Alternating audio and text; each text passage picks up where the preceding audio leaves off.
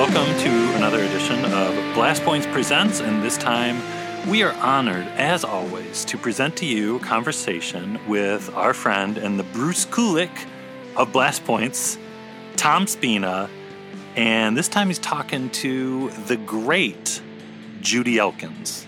And Judy is probably best known to Star Wars fans as being part of the legendary Return of the Jedi Creature Shop and designing classic aliens such as Yak Face, Yuzzum, which, of course, uh, Regal Robot Archive Collection is now uh, gifting the world with the Yak Face maquette, uh, which is now available. And uh, make sure if that's something uh, that you want, which why wouldn't you, uh, visit regalrobot.com because they're probably going to go fast. That maquette is unbelievable. The hair is out of this world. The expression on Yak Face's face. You you know how much we like things with hair you can touch and comb, and that yeah, Yak Face is bringing the fuzz. Yeah, so Judy also worked on the incredibly underrated and iconic animation for Poltergeist, Raiders of Lost Ark, Wrath of Khan, all of our favorite stuff. She has an amazing story, which you're about to hear, of surviving and thriving coming out of art school, which is something we know a little bit about.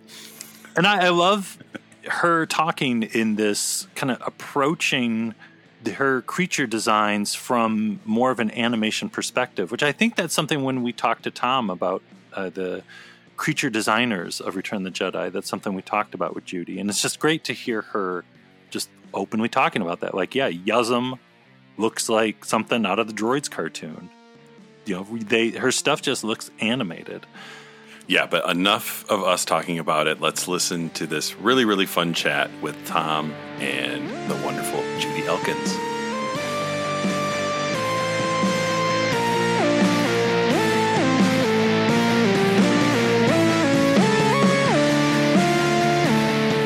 Hey, everybody. Thank you for tuning in. I am here today with great Judy Elkins, who is above me right now. She'll probably be next to me when this thing gets recorded. I never know how the technology of this works, but I'm just so happy that we could use this technology to get together and talk about making monsters. So, Judy, welcome. Thank you.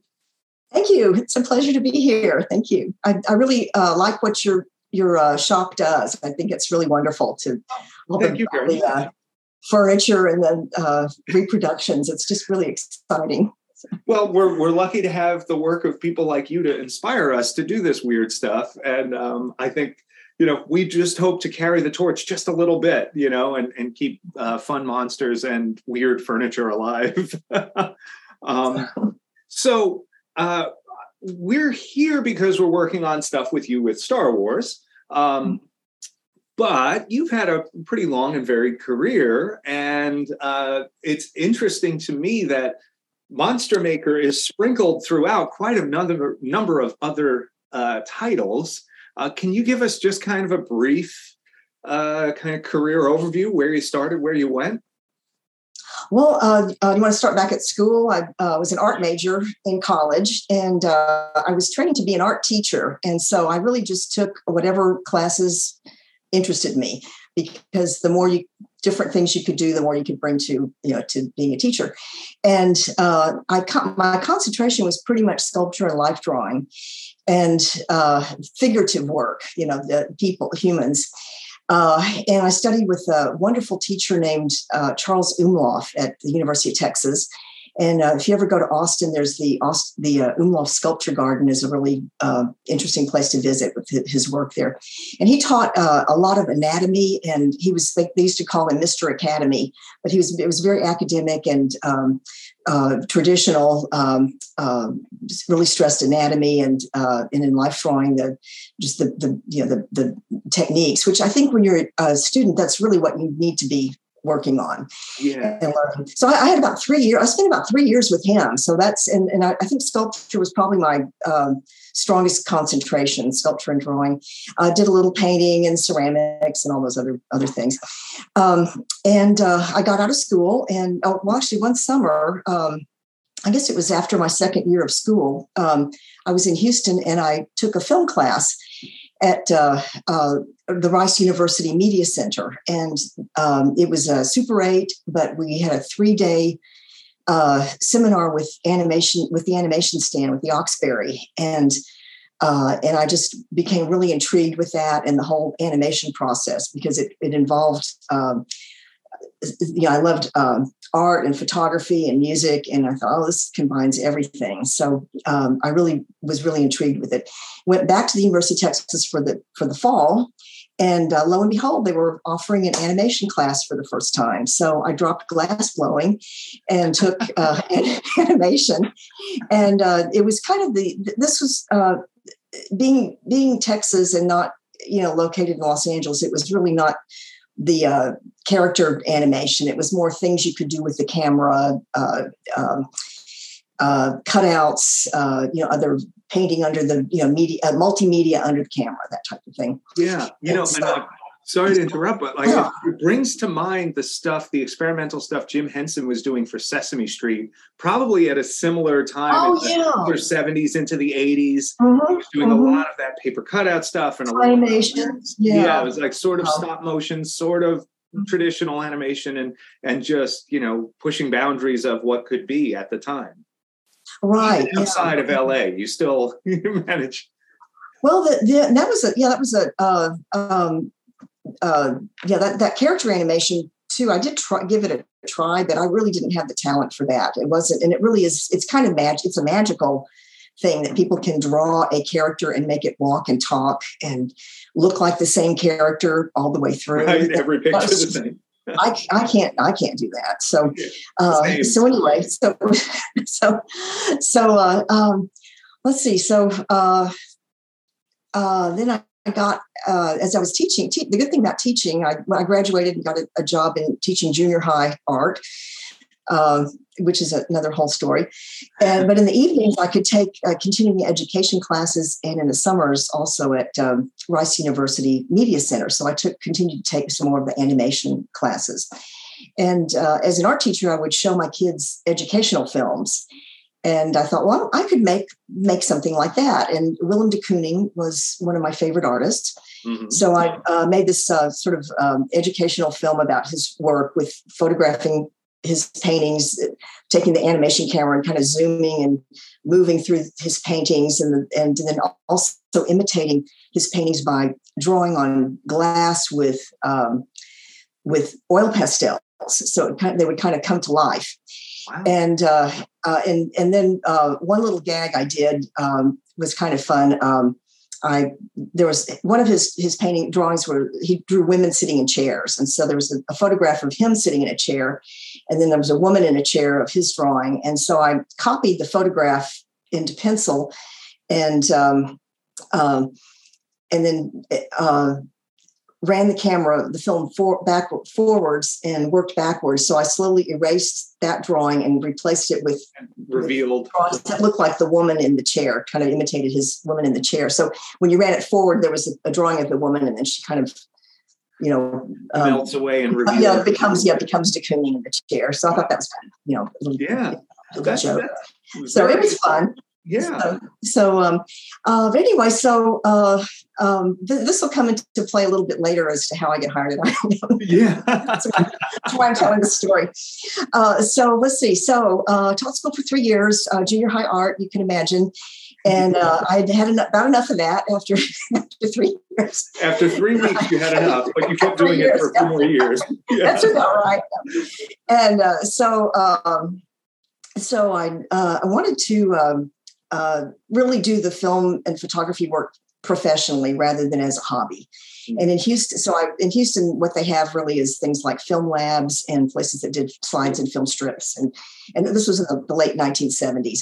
And so I um, managed to get a job at a place where I could do some artwork. And then they taught me how to, sh- how to do the slides and process the color film and uh, do all the uh, you know a lot of it it sounds really it was not automatic back then there's a lot of color timing involved and a lot of oh, yeah. uh, it really is it really is optical printing you're, you're re- reproducing the slides onto a film strip that hopefully all the the uh, exposures and colors will look you know look uniform when you get finished right. so um, um, so I did that in a couple of places and um, uh, let's see um, then I decided that that was about about all there was in Houston, and I wanted to move out to Los Angeles. And about this time, uh, Empire Strikes Back had come out, and when Star Wars first came out, uh, I thought it was really fun. It was just a really fun movie. But and I, I you know, I kind of I could I knew that the the the uh, uh, lightsabers were animated, and I knew a little bit about model work, but I didn't really know really grasp what I was looking at. By the time Empire came out, though, I had done enough uh, optical work that I really was just blo- absolutely blown away yeah. by the compositing white on white yeah. and uh, just the, the things the optical department were doing. So, um, I, um, what we had to for learning uh, materials uh, was the American Cinematographer magazine. So I got I got that, and I just you know I read and reread that thing uh, so many times, trying to figure out you know understand what all they were doing and and learn more about it. And that that's I think Empire's the one that really made me decide I really had to move out to Los Angeles and and work in the the business and and try to. Yeah. So, um, so that's um, so I did. well, I mean, that's so that's a huge that's a huge move, right? Um, yeah. And this is a time where, uh, like, I I try to I try to get across to people now how different. I mean, I even go back to to me. I'm probably you know 10 years behind you into getting into my career. Like you're the early 80s.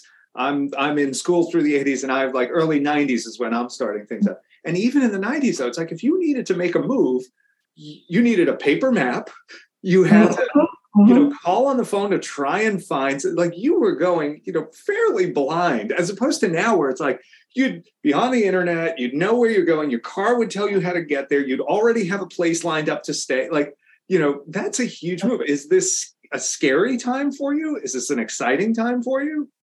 Uh, it was more exciting because I was really, I just was really, I was very bored and unhappy in Houston, and uh, and uh, it was just, I, I just felt like I, you know, I, I didn't want that to be my whole life, you know, doing that. I had one friend that had moved out to California, and so I had a place to land. He had a, he had a, a, an empty room, so I um, nice stayed out there for a while. I put my most of my furniture in storage in case things didn't work out, so I could you know could come back. But I just loaded yeah. up what I could put in my car, and I had a friend that at work that was also moving out there, so I had uh, someone to, to ride with.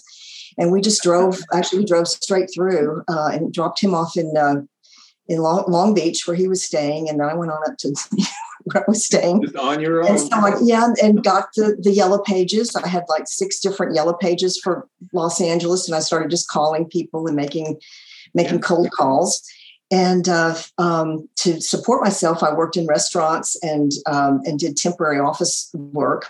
Yeah. And um, and back then, you know, the minimum wage was three dollars and fifty cents an hour, and this was like forty. When you think this is forty years ago, yeah, where we're at now with that, you could actually kind of squeak by, you know, with with the minimum wage jobs and squeak, and, uh, but but squeak by, you know, yeah, yeah but you know, get by. So I, I um uh, you know, started sending out resumes and uh, finally eventually sent one to Lucasfilm.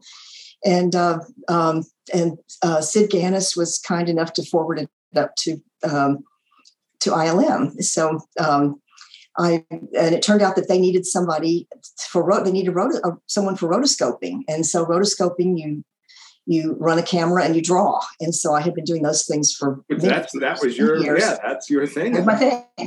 So I uh, I went up. They you know they they invited me up for an interview and I was just you know really thrilled. And I thought, well, I probably won't get the job, but I'll get a tour of the facility. Yeah. And I had, could see and I had my you know my cinema, American cinematographer in a magazine. And I and I when I got up there, it was just I was so starstruck. I was like, oh my god, there's there's Richard Edlund, there's Bruce Nicholson. Oh my God, oh my God. These guys were rock stars to us, though. Like they were rock stars, yes, yes. Yeah, these are the people. I mean, technically, they were more like the roadies, like in reality. But to us, they were the stars. You know, it's like, yeah, the oh. movie's great. Oh yeah, Harrison Ford, whatever. But like, wait a minute, is that Dennis Muren? You know? Yes, that's right, exactly. And and uh, you know, especially reading the cinematographer articles that uh, the uh, yeah they were interviewed and they were talking about the you know the of the uh, the equipment and how they did the, the work right. and everything. And so anyway, it turned then so they the uh, the interview. Um, oh, it turns out the uh, department was being run by Dick Friesen, who was an animator. He uh, from uh, he was a uh, he had taught at Sheridan Sheridan College in uh, Canada, so he was a teacher, and his favorite artist was Willem de Kooning. and so I took my little de Kooning film, which I looked at, and I actually re- recently had it put on digital to preserve it, and it's so embarrassing. It's just really but it's mostly the sound and everything. Just it's just bad. But um, every artist looking back at their work. That's not just you. but I, I, showed my little film, you know, and and uh, and uh, and anyway, so, so, a week later they had to they were interviewing other people, and so I had to wait a week, and then they they they called me and, and said that they were hiring me. So I um, right. and once again put everything in the car and went on up to. yeah, so now you're there, there's your second move this is yeah. how long a period would you say this is? Is this like six months of, of four months? Yeah. Four months. Yeah. So you got four there, months. and with four months, you're heading to Lucasfilm, who you yeah, looked at in the I I so I know exactly. I know it's it, it was mind blowing. crazy, but like the I can't I can't believe this is really happening.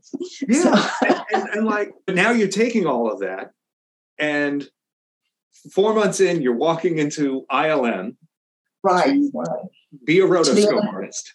Right, in the animation department. And it really was, um, it was, uh, the people were very, you know, very welcoming and kind. And uh, there's a lot of, you know, I knew, had the basic skills, but there were a lot of specifics that I really had to learn.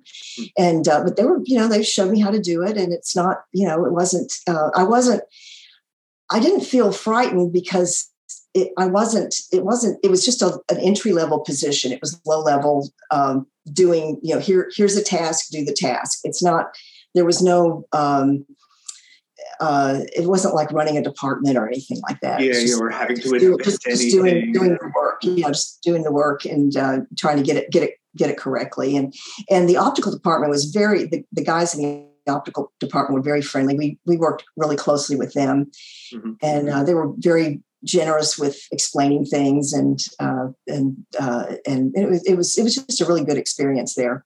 So, how long after you started did the the monster people come knocking?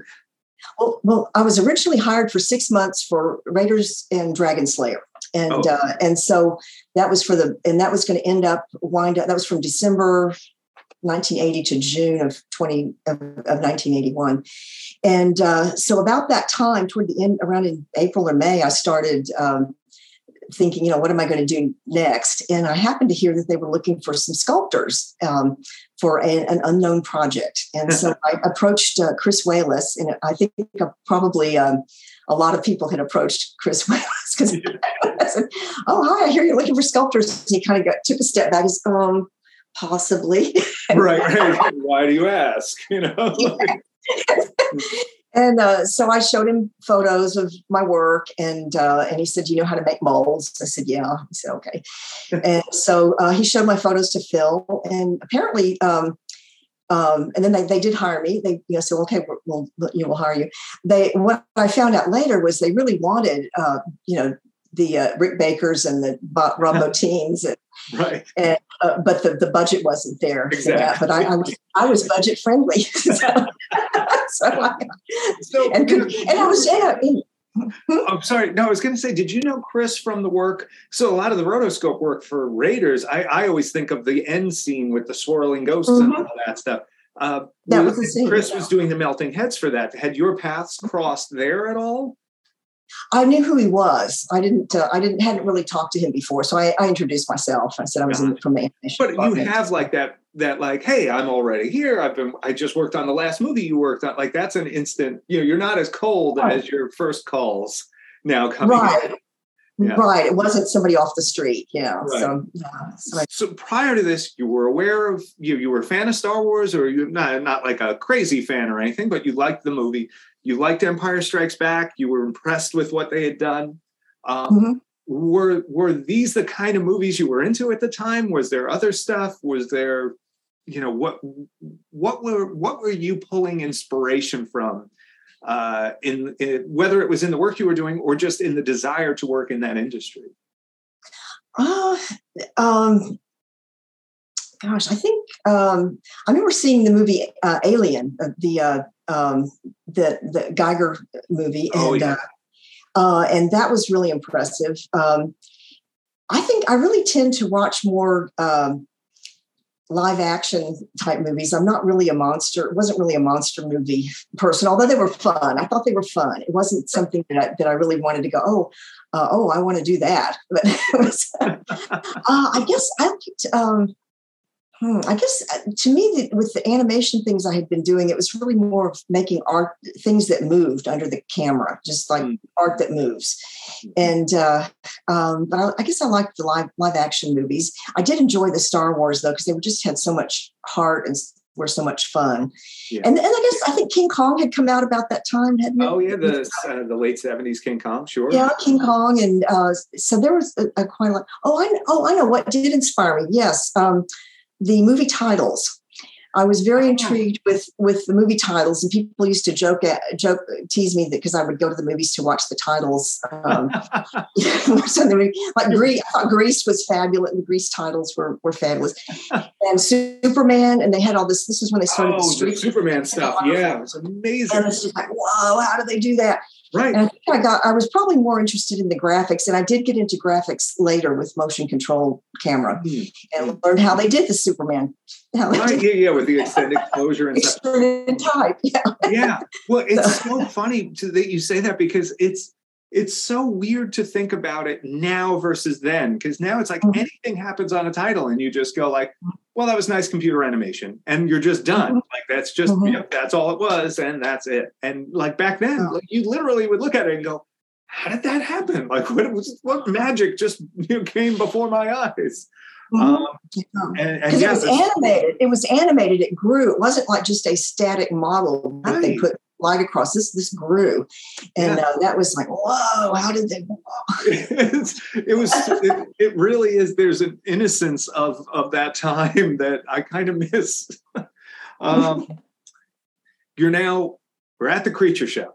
Uh, Chris is uh, recommended you. Phil has hired you. Phil is is uh, Phil Tippett, who is in charge of the Creature Shop. For anyone watching who doesn't know what Phil we're talking about, um, and the is the first thing that you're involved in the concept work and making maquettes at that point? Yes i guess so. And uh, we did uh, did quite a few uh, we would send things over about every i think it seems like it was on fridays they'd send a, a, a load over to george and he would would pick things. And so we would make more I was hired uh, just to do the background creatures. So I was not going to be working on anything that was articulated or moving. Phil did that. And then we had some other engineers, Tony McVey and some others that, uh, that worked on the, the real complicated ones. So my, my, whoever, whatever I made was going to be just sort of not moving, just a mask, basically a person with a mask and, and suit. Yeah. And, um, but I, but I was for the maquettes though I was hand, a lot of times I would be handed, um, a drawing uh, from the art department from either Nilo Rodis or uh, Joe Johnston. Right. And uh, and usually it was uh, multi multi generational Xeroxes. Right. Yeah. Kind of some of them were really kind of hard to tell what was going on with. with good. The, it lets you put your spin on things. You know. I guess. Yeah. Yeah. Like, really. Uh, but that was kind of fun. I did. Uh, yeah. The Yasm was was uh, an, uh, one of the maquettes I worked on. Uh, and um, yeah. What's uh, Yaz Yasm Yasm? Yasm. Yeah. He's the yeah, furry guy with the long legs. Let's go creature by creature a little bit. Um, okay. But let's start with Yasm. So he's he's a favorite of mine. He looks a little bit. Um, he reminds me a little of like a Wallace and Gromit character or something like that. Something mm-hmm. Yeah, and the hands. I think the hands were kind of you know, yeah. Kind of but so so yeah, talk a little about him. Where did where did that come from? That was a drawing, uh, and I really, to be honest, I really kind of didn't get the proportions right. It was supposed to have been about. They were supposed to have been seven feet tall, and with a little like a little ball of fur on long, long legs. And I didn't quite get that with the the model, uh, but uh, um, uh, but that was you know that was sent over and it did get approved. Yeah. Uh, and uh, I made the little gun thing. That was kind of fun. The, oh yeah. The model shop. The uh, we we uh, would go to the model shop a lot of times and get little greebles and things. I was just going to say you're raiding their greebly box and just. You know, so they they showed me how to how to do those those things, and uh, yeah, just, that just, just sculpted him and uh, put the fur on him. It took a long time to put the fur on because I was kind of in there with the uh, tweezers and and yeah. glue tweezers and cut, cutting the fur off of oh, probably gosh. a fake fur yep. piece and Yeah, putting it I, on. it's it's funny. We saw him in the archives, I've, and I've you know it's one of those ones I've known for years, and I've I've always seen pictures of the maquette, and uh, it's it's interesting because the maquette, you're right, it's very different from the proportions of the um uh, of that the sketch, but it's unique. In its own proportions, and then those proportions carried over when the full size one was made for the show. Um, so Right. it, it really stayed true to your version of it, which is kind of cool. But I do I know that fur, we when we were in the archives, I was in there with a, a fellow guy with a, a puppet history like myself, and we both were like, I know that fur. Like we immediately knew the brand, we knew the length. You know, it's like that's it's a it's a it's one of these ones that we've come across a bunch of times. He's super fun, and here you have you have fur elements. You have the greebles and greeblies on the gun and things like that. And he's got little. Sh- does he have shoes on the mechanic? Yeah, there like he just some have shoes. rough, just roughly sculpted. It was like, like kind of like handmade moccasins or something. right, right. but but he's fun and i i always i remember seeing him there was a documentary called from star wars to jedi the making of a saga and there's Oh. a, a shot of someone taking the full size and literally like pegging him into a wall not moving you're very background but just Hmm, and and muppety in a good way um, right. I, I did not make the full size. That was, I think, Dan Howard. I think made uh, made the full size. that Um, would make sense yeah he was involved in a lot of like the more fabricated full size pieces Mhm. he wasn't he didn't do as much mold and cast right he was more correct. uh, was I guess a lot of Scotfoam, a lot of latex skins layered over things and stuff. Mhm. You did your share of that too, though. We'll get to. Oh, I'm sure we'll we'll talk about that. Um, let's talk about speaking of Greeblies. How about the the guy with that big head and oh, yeah. the the kind of row of stuff going on back there? The yellow guy. Yeah. Yeah, Um, the yellow guy.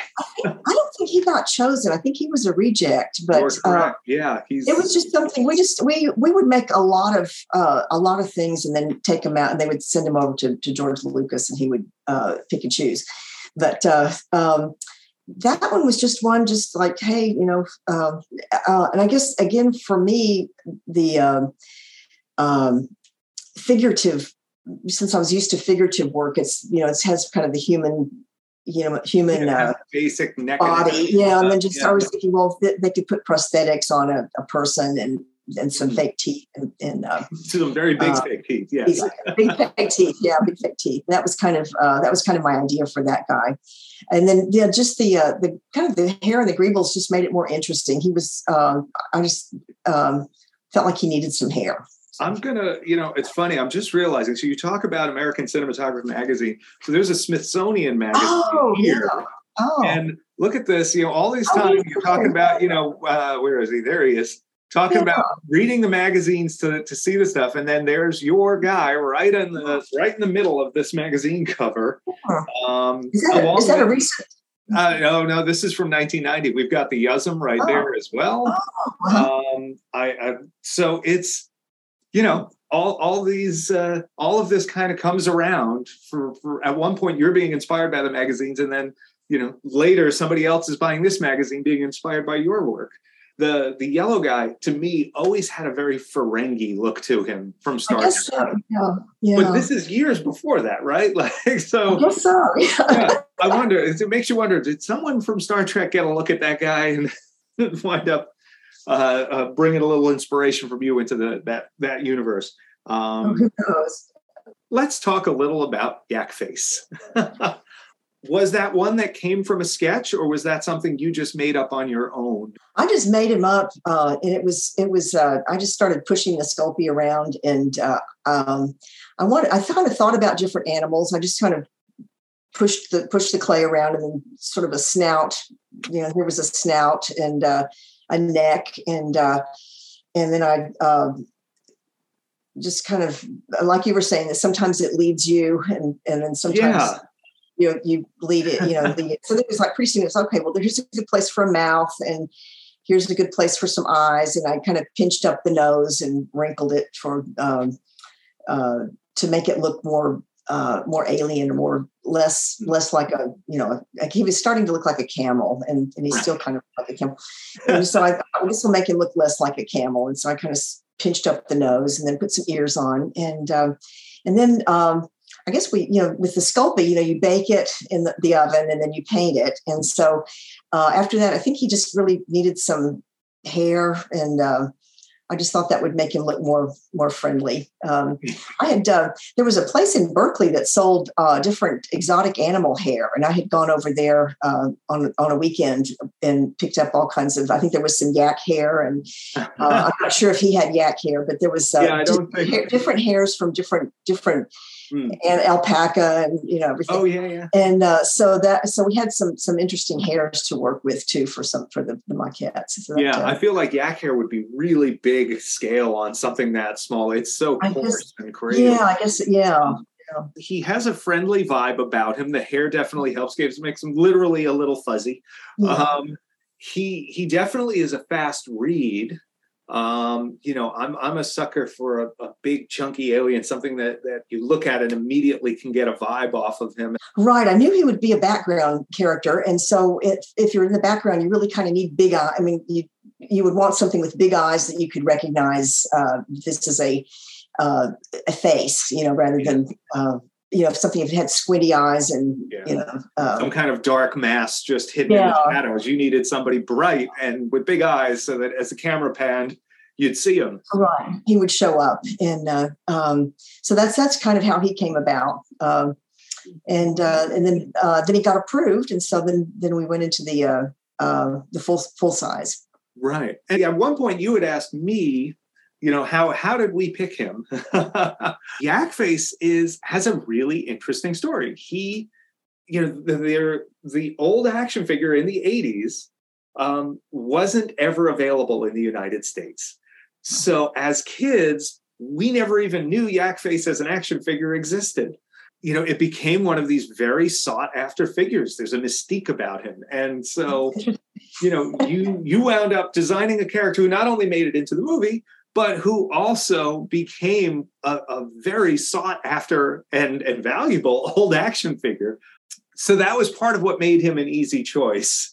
Um, you know, and something that was a good way to bring you into the archive collection. It's really nice to have have your work represented in it, and I think it's exciting for us to, um, you know, put that in with with everybody else here, where we've got you know Phil Tippett and Chris Walas and Ken Ralston and Tony McVey all represented so far, and now uh, Judy Elkins as well. So, um, so that's kind of cool. it is. It, it is. It's really, uh, really. I mean, it's something I never expected. So it's it's it is something. Um, really exciting. And well, 40 years and 40 years too. I mean, uh, you know, I can barely remember it. And, and uh, just the, uh, you know, hearing back from other people, like people send me photos to sign and that kind of thing. I think, nice. wow, I'm so happy that the work that we did 40 years ago, uh, people are still enjoying. And that just kind of, I mean, you don't remember other things you did 40 years ago. I mean, nobody, right. nobody remembers the, the, rotoscope mats I did for Raiders. right. There's about that. so this, I guess this is because it is a thing. It was, it was a three dimensional thing that, uh, uh, that you can hold in your hand and, and it's a uh, character. Uh, you know? the world, yeah. yeah. So. We've been going through this process of identifying all these old maquettes and figuring out who sculpted what and I have to I have to take a moment and thank you just for all the help you've given us in that process. Oh, you're welcome. It has been so fun exploring this stuff. We, you know, we've been going to the archives, we've been digitally laser scanning and high resolution capturing all of these things. We've been so lucky that we've had people like you. You have been so generous with your time looking at all of these old pictures we send you, blurry shots, and hey, do you know what this is? Hey, do you know what that is? Do you know who did this?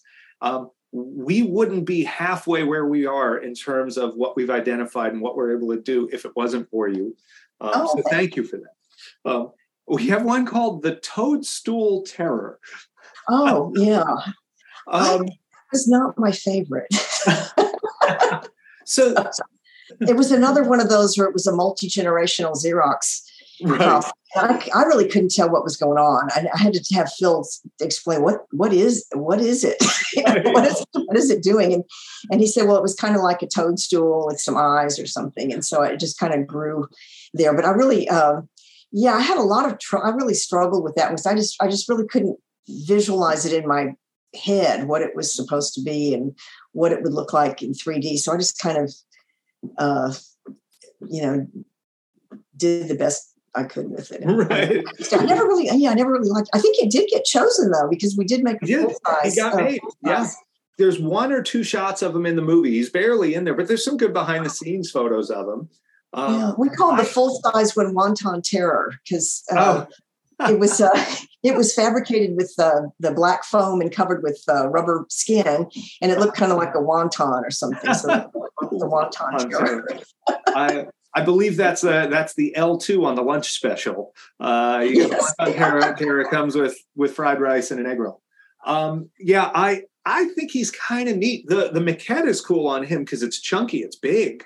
Um, mm. It's got a lot of heft to it. There's a lot of Sculpey in there. And what is kind of neat is the sculpt on him feels a little more uh, classical or rougher in the textures, whereas Yak Face is mm-hmm. actually a little more polished. He has a little more skin texture. He's a little more refined. Oh. Let's talk a little about the dancer. I think we'd been working on other things, and this was kind of a new addition. They said, "Oh, now they, they need a bird girl. Uh, some some ideas for a bird girl. They want to put one. They want a bird girl for the movie."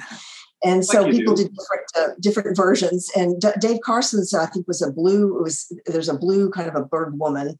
Yeah. And uh, uh, and then I just thought of um, I thought of her kind of as a like a bird, you know, dancer, and uh, rather than wings, I uh, I put uh, sort of winged flaps on her hips that I mm. thought maybe could uh, could be something that would just sort of um, suggest a, a, wing, but not really be a literal wing. Yeah, and uh, and that she was would be more of a dancer, and I was inspired by the uh, a national um, National Geographic article on uh, the Aztecs, and they used to make uh, they, they, would have dancers that would make costumes out of hummingbird feathers. Mm-hmm. And so I thought, well, I'll put some feathers on her, and that'll be kind of bird birdish, you know. So, uh, and I, I don't know what kind of feathers I used, but I did actually glue some feathers on the on the model, and um, and put some copper wire for uh, bracelets and anklets. Right. In the um, and the uh, they had they had two tentacles on the head. And that was uh, the idea was from uh, from Phil Tippett. Um, he had done a, a woman a bust of a woman with with the, the two tentacles. And I thought, well, I'll kind of carry that through. Maybe they'll use you know that idea. Mm-hmm. And uh, and when we submitted it to uh, to George, Phil says, well, let's put it make them a pair so this is the the detail and the the full body. So, right. Well, yours had uh, this crazy bent back pose. It was you know a lot of dynamics and energy in there. Um, and uh, the the head tails are interesting. I mean, it's it's uh, naturally that would come from Phil, but it's uh, it it turns up on on Bib Fortuna, which was was Phil's over here. He oh, has two head tails, and then mm-hmm. this turns up, you know, just down the road in Star Wars in general, in the prequels and the Mandalorian, et cetera it's you know though that species is now a very big thing. Um, so it's neat to have had a hand in that. Um, we've been talking mostly about the maquettes at this point but you weren't just in the shop for concept work. You were there to sculpt. And so you kept on going after that maquette phase let me ask you something broader though mm-hmm. um, when I look at all those old pictures of the the monster studio, it's a lot of guys.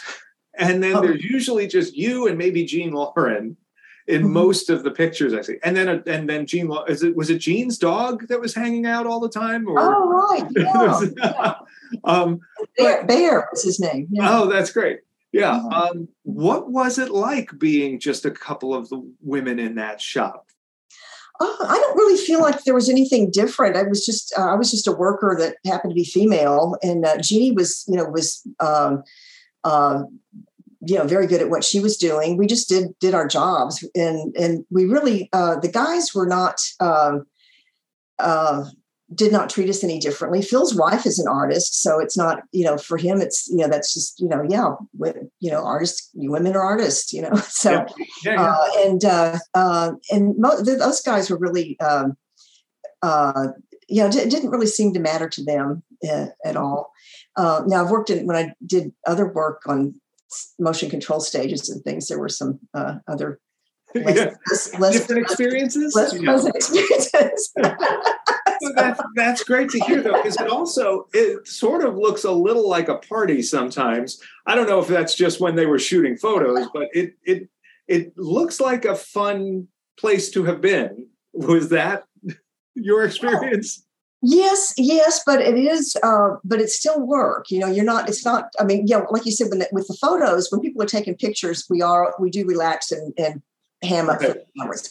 Uh, but it's a lot of work. There's deadlines to be met. There's uh, now, you know, uh, my I was not under the kind of the same kind of stress as Phil and some of the uh, engineers that were making the articulated um, sculptures. So I was I was mine was again it was like just like with the, the roto shop. I was low kind of low level entry level mm-hmm. uh, making background figures. So they didn't have to move. They didn't have to you know do anything.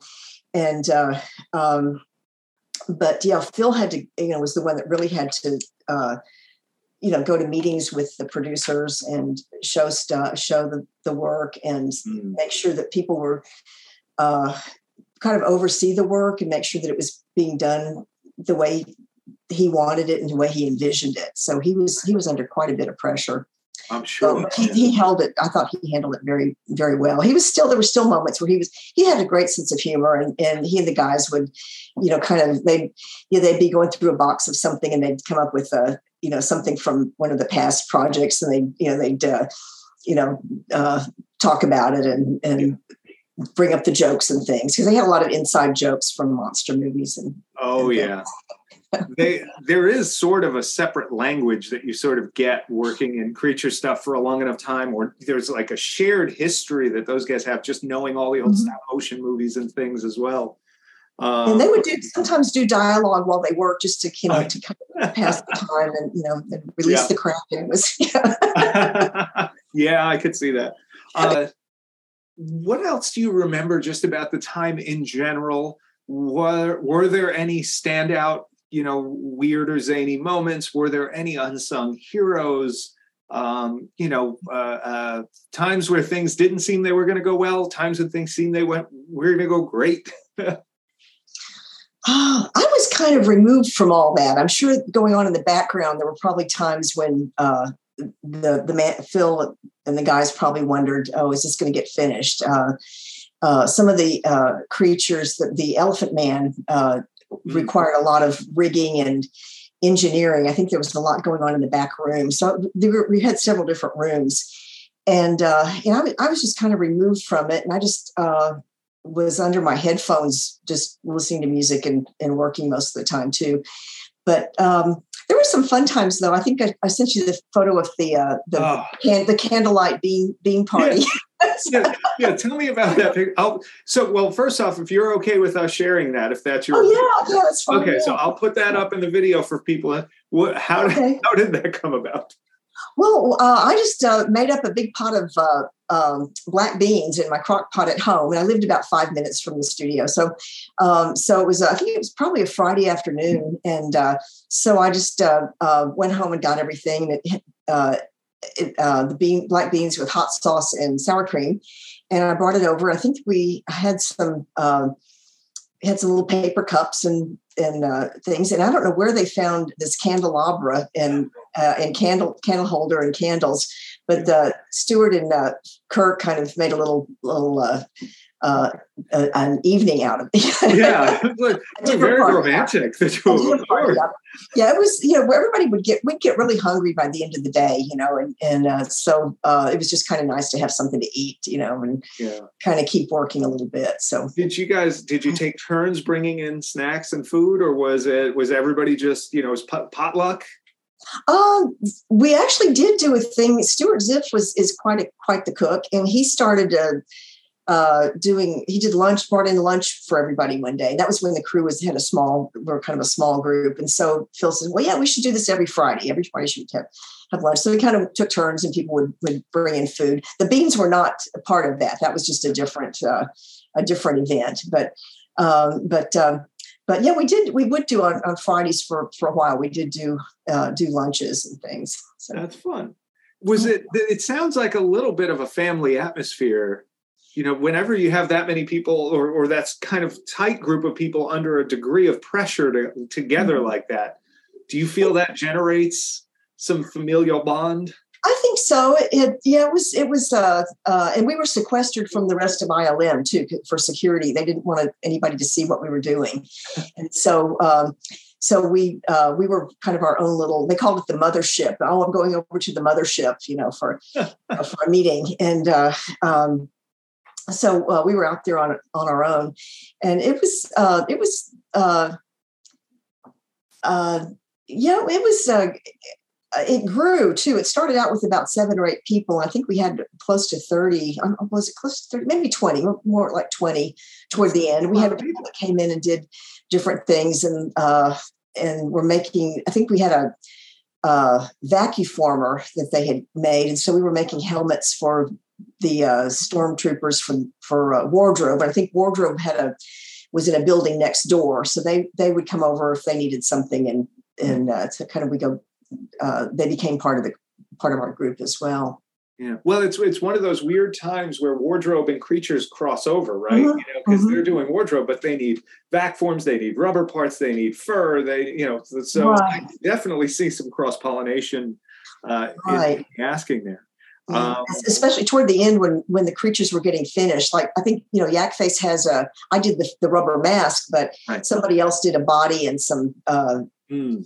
costume some wardrobe yeah and he had a fluffy collar like he's kind of cool let's let's talk about that life-sized yak face so this is now your maquette mm-hmm. and they uh, gave you then the opportunity to make him full size as well um, just just the head. I just did the head. Okay, and that's still a lot of work. So if anybody, if uh, if you haven't gotten to see the real head in person, you might picture it as like, oh, it's like a mask that someone would wear. Wear mm-hmm. rather.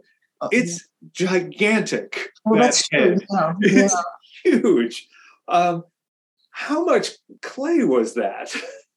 I, it was probably at least 100 pounds of clay and uh, and the, the mask fits so where i remember making eye holes on the neck.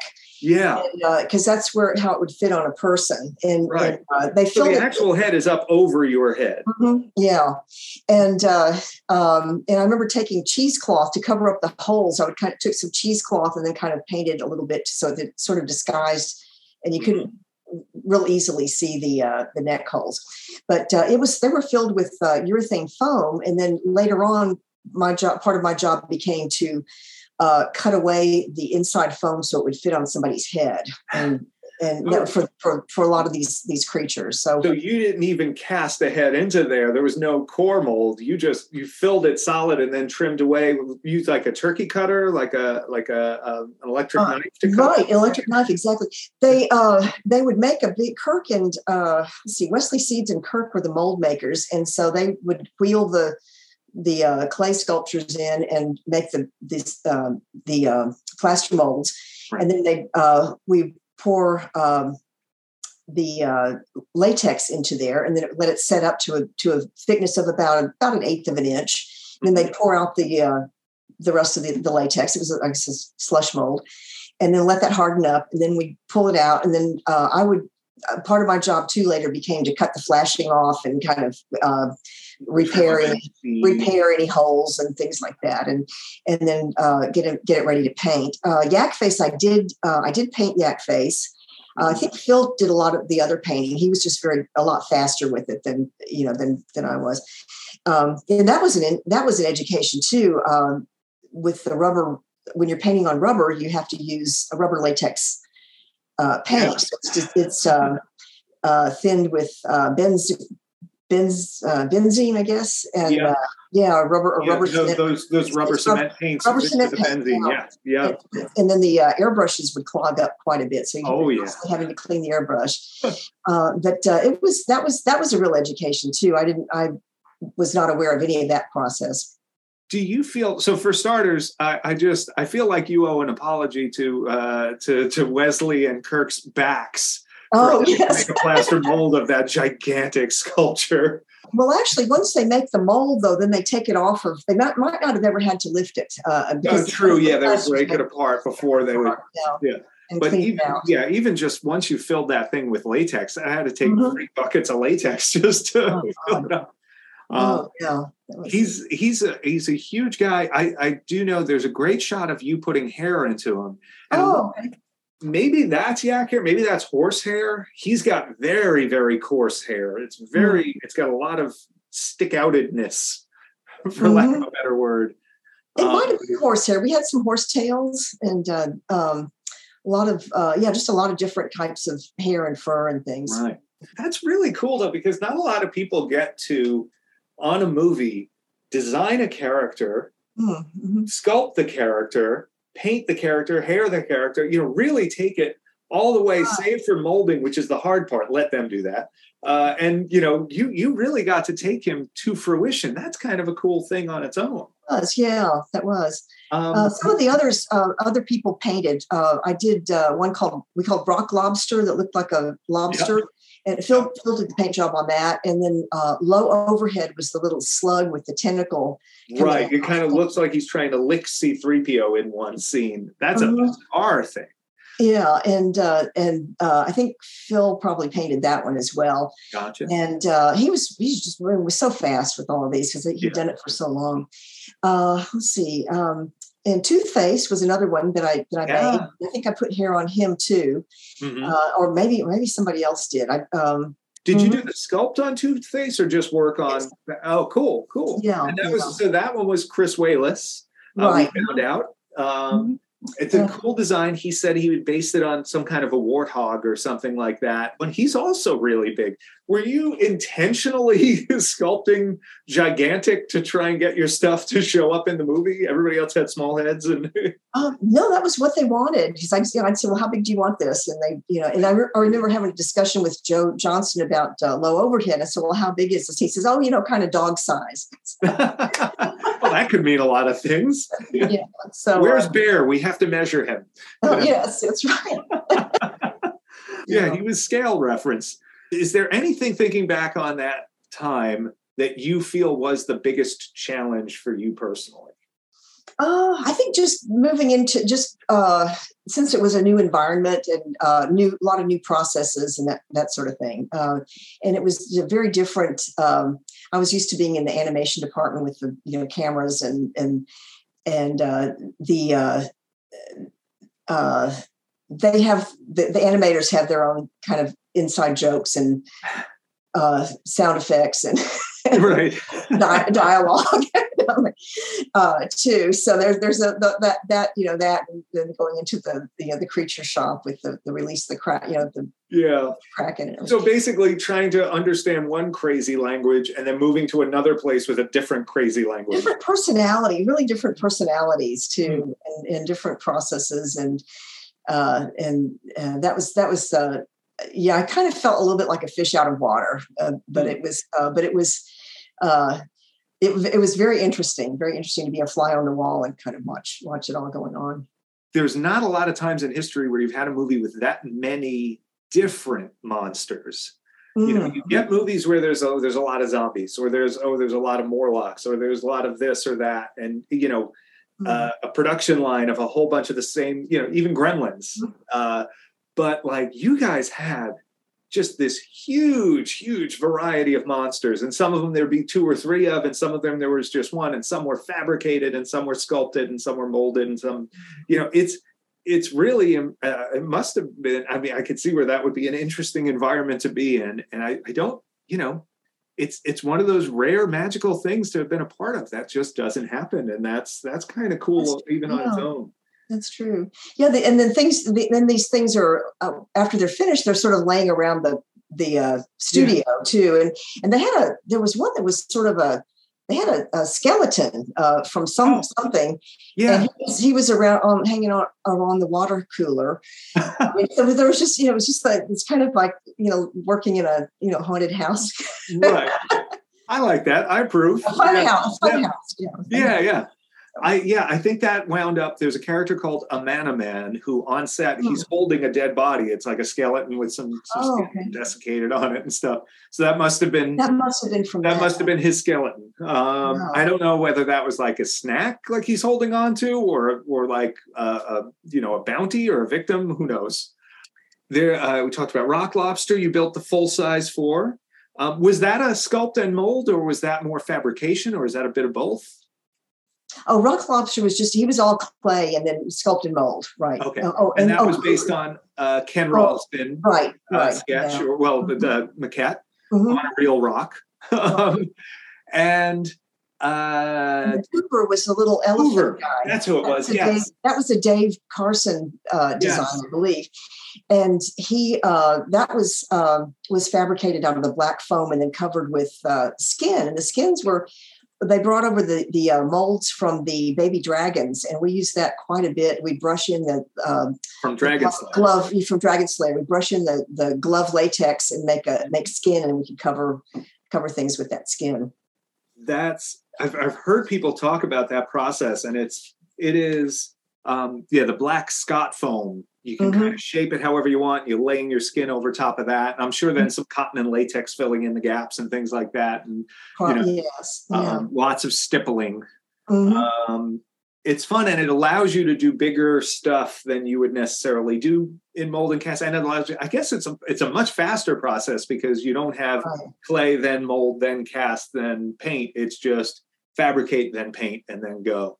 And then, and then they move they they're more flexible too so yeah, true, was- true. he was just uh, basically a you know something you put your arm in i think i had a um, uh, put a wooden rod in there to, to grab onto and his his head would just turn he was again he was not articulated he didn't didn't his mouth didn't move or anything but his head could move And I that- don't know. I it. know. I don't think he made the final cut.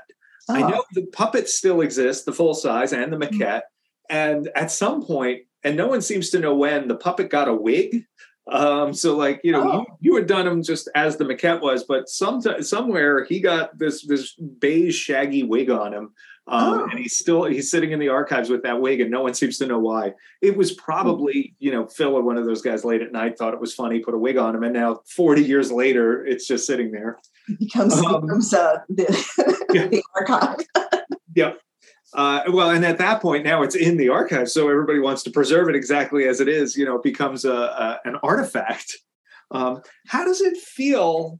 You know, uh, how does it feel to have your work be considered an artifact to people? it's it's kind of mind blowing, really. I've never really. Uh, uh, uh, it's it's very gratifying that people remember this forty years, you know, forty years after the movie, uh, and uh, yeah, it's just it's just hard to hard to believe. It's it's. Uh, um, uh, I knew that it was. I, I think for me personally, I just. I mean, I realized that Star Wars was real popular, was popular and everything, but I just didn't realize how big it was. And I'm still amazed when I watch TV shows and they make references to Star Star Yeah. Wars. And I think I was telling you that uh, I was watching Seth Meyers the other night, and he and uh, um, was it um, Pedro uh, Uh, uh, Pascal. Pascal?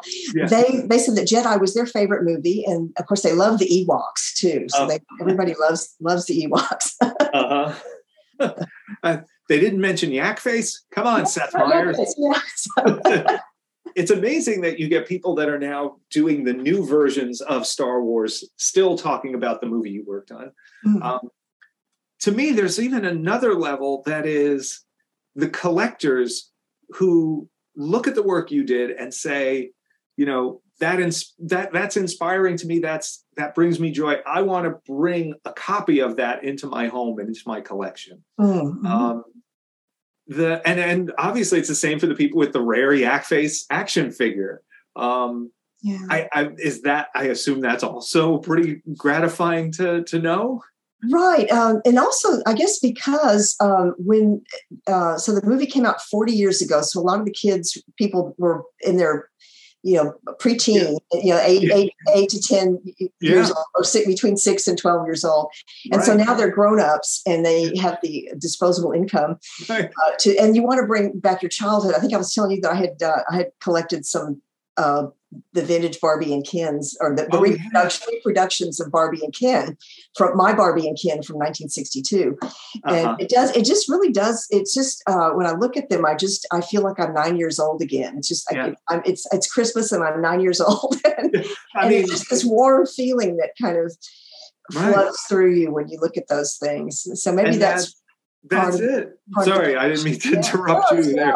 No, but and and now you're giving people that feeling with your work, and it, so. you know, and I, I mean, you, you are actually with the robots and action figures everywhere. Like I get it. That's you know, um, but yeah, there is something magical about that, like that mm-hmm. thing from your childhood and having it in front of you, or in the case of these maquettes, having that the story of the thing from your childhood on mm-hmm. top of it, the the history of it, the artifact nature, where it's not just another statue or a, or a toy. It's actually mm-hmm. like, oh, this is like this is history. This is part of the production. This is part of how this came to be. Um, uh, I have two questions left. Okay. One, um, do you think miniatures, puppets, and models still have a place in film today? I would say yes, um, because um, I mean, I, I um, the CG is is wonderful. You can do so many things with it, but you don't need it for everything. And I would think, as a director, you might be have be able to have if, if you didn't need for the the uh, creature to fly or do something you know that you couldn't do on stage it's easier to to light it and and direct it uh, if it's really there and and the actors and especially with the lighting and things too rather than having to go through the uh, the whole process of compo- creating a digital model and compositing it in and and telling your actors oh it's going to be over here and uh, you know here talk to talk to the talk to the balloon you know, talk to the tennis ball. yeah. And uh, so um, uh, I, I, would think that yes that they, that they do. And also they're just uh, it, it, depends on it depends on the need what what you need it to do Hmm. Uh, I, I, agree with all of that. Uh, I don't think it'll ever go away. I think at some point, you know, yeah, the the computer stuff is great and it's getting better and better, but there's always something special about having a, a big monster in front of you. Um, the last one, you said that you used your headphones to tune out some of the craziness around you during this uh, during this production. What music were you playing? mostly Dire Straits. Uh, they had their, they had the first three three albums out, and then and I loved uh, Tom Petty, which I still listen to. And I was kind of starting to explore uh, rockabilly. So there was um, Johnny Burnette, uh, the Blasters. Um, Eddie Cochran, uh, and then some folk music. Tim Buckley was has always been a favorite, and uh, but yeah, a lot of a lot of Dire Straits. Though I just I just go. really it's just uh, you know um, his his music. Martin Knopfler's music is is um, just really uh, so elegant. It's just really yeah. amazing. His sound movie soundtracks too. Uh, I think later on, uh, I guess Local Hero came out later on. It was just a really beautiful soundtrack. That's excellent. I uh, I love his stuff as well, and I think that's uh, it's always fascinating to me what you know music to make monsters by? What is, what is that? Now, now the other guys would listen to movie soundtracks quite a bit. So, uh, and that was that was a really edu- an education for me too. Dave Carson mm-hmm. uh, and Phil both had quite a collection of of that. And there was you know Bernard Herrmann and uh, oh yeah, uh, uh, and um, who did I forget who did Psycho? That was Bernard Herrmann. Oh. Um, well, and Dave Carson mentioned that uh, that uh, that yeah. influenced uh, um, George Martin when the Beatles for um, uh, Eleanor Rigby. There's, oh wow! So, yeah, yeah, yeah. So, it's, yeah, yeah. So, so then we talked. So I learned a lot about music as well as uh, monsters and monster movies. It was it was the whole thing was was quite an education. Yeah. Well, I it, it, sounds like it. It sounds like a very special time. Uh, it's kind of amazing that that's 40 years ago now. Yes, uh, yes. You must. You were obviously very, very young when it happened. I was much. I was very young too. um, and uh, I, I just, I'm so grateful that after all this time, you still have all those great memories of it that you have been so willing to share your time and memories oh, with us. And uh, I cannot thank you enough for being a part of this edition.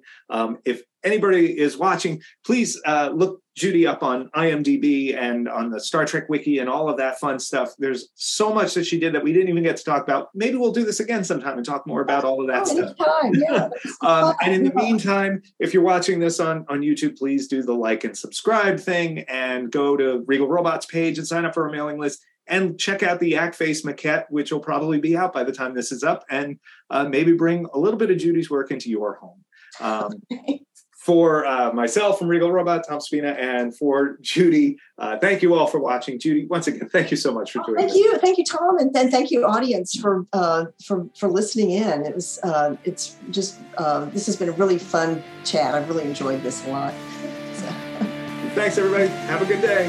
So,